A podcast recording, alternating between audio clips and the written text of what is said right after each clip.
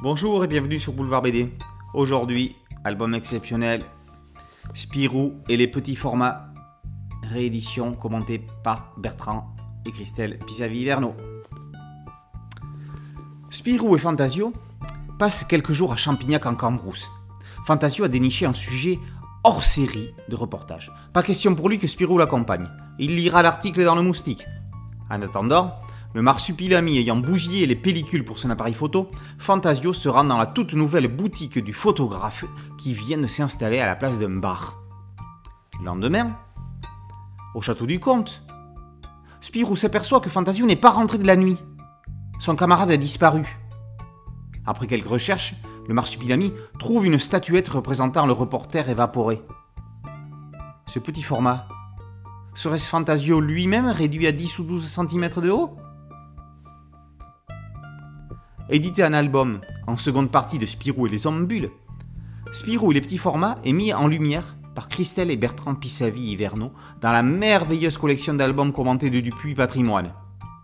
L'histoire fait partie des trois récits créés en exclusivité pour le Parisien libéré avec Tambo Tabou et le déjà cité Spirou et les Ambules à l'aube des années 60.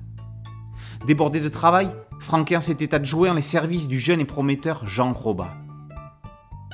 Ce livre présente l'histoire sous trois versions. La classique, celle qui figure dans l'album numéro 17 de la série Spirou Fantasio, mais qui ne respecte pas le découpage des planches avec chute de bas de page comme elles ont été conçues. Cette version est recolorisée par Frédéric Janin selon les indications d'origine de Franquin. On peut la comparer ensuite avec la version publiée en noir et blanc avec trame de gris telle qu'elle fut publiée dans le Parisien libéré en 20 planches de 6 strips. Enfin, les planches originales de Franquin Roba, lorsqu'elles ont été retrouvées, sont toutes reproduites par demi-planches et accompagnent les commentaires replaçant l'histoire dans le contexte de sa création. Les Pissavi Hiverno ont mené un minutieux travail d'enquêteur et nous font pénétrer avec passion dans les coulisses de la création. Quand ils nous parlent d'une réunion chez Payot avec Maurice, JG, Ubinon, Tillieu, Mitac et JDM, dans laquelle Franquin a rencontré Roba, on a l'impression, et l'on rêve, d'y être. On apprend que Dupuis lança en 1960 une série de figurines en latex à armature métallique. Mais le caoutchouc de mauvaise qualité se désagrégeant à l'air et à la lumière, elles ne firent pas long feu.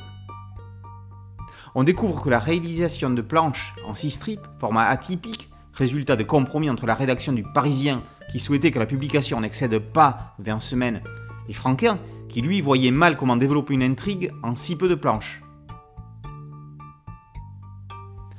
L'auteur obtient donc un équivalent de 30 planches format magazine Spirou.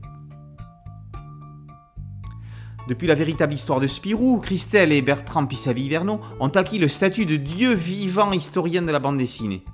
Aux côtés de Hugues Deyez, Henri Filippini, Patrick Gomer, Didier Passamonique, Gilles Ratier et quelques autres, ils forment la Dream Team des biographes BD, la quintessence des raconteurs de l'âge d'or. Ça fait plus d'un an que cet album est prêt à sortir. Les éditions Dupuis devraient encore plus croire en leur potentiel patrimonial. Elles ont de belles œuvres, elles ont les meilleurs historiens. Spirou et les petits formats est une œuvre prestigieuse dans un écran de choix. Spirou et les petits formats par Franquin et Roba, édition commentée par Christelle et Bertrand Pissavi Hiverno, est paru aux éditions Dupuis.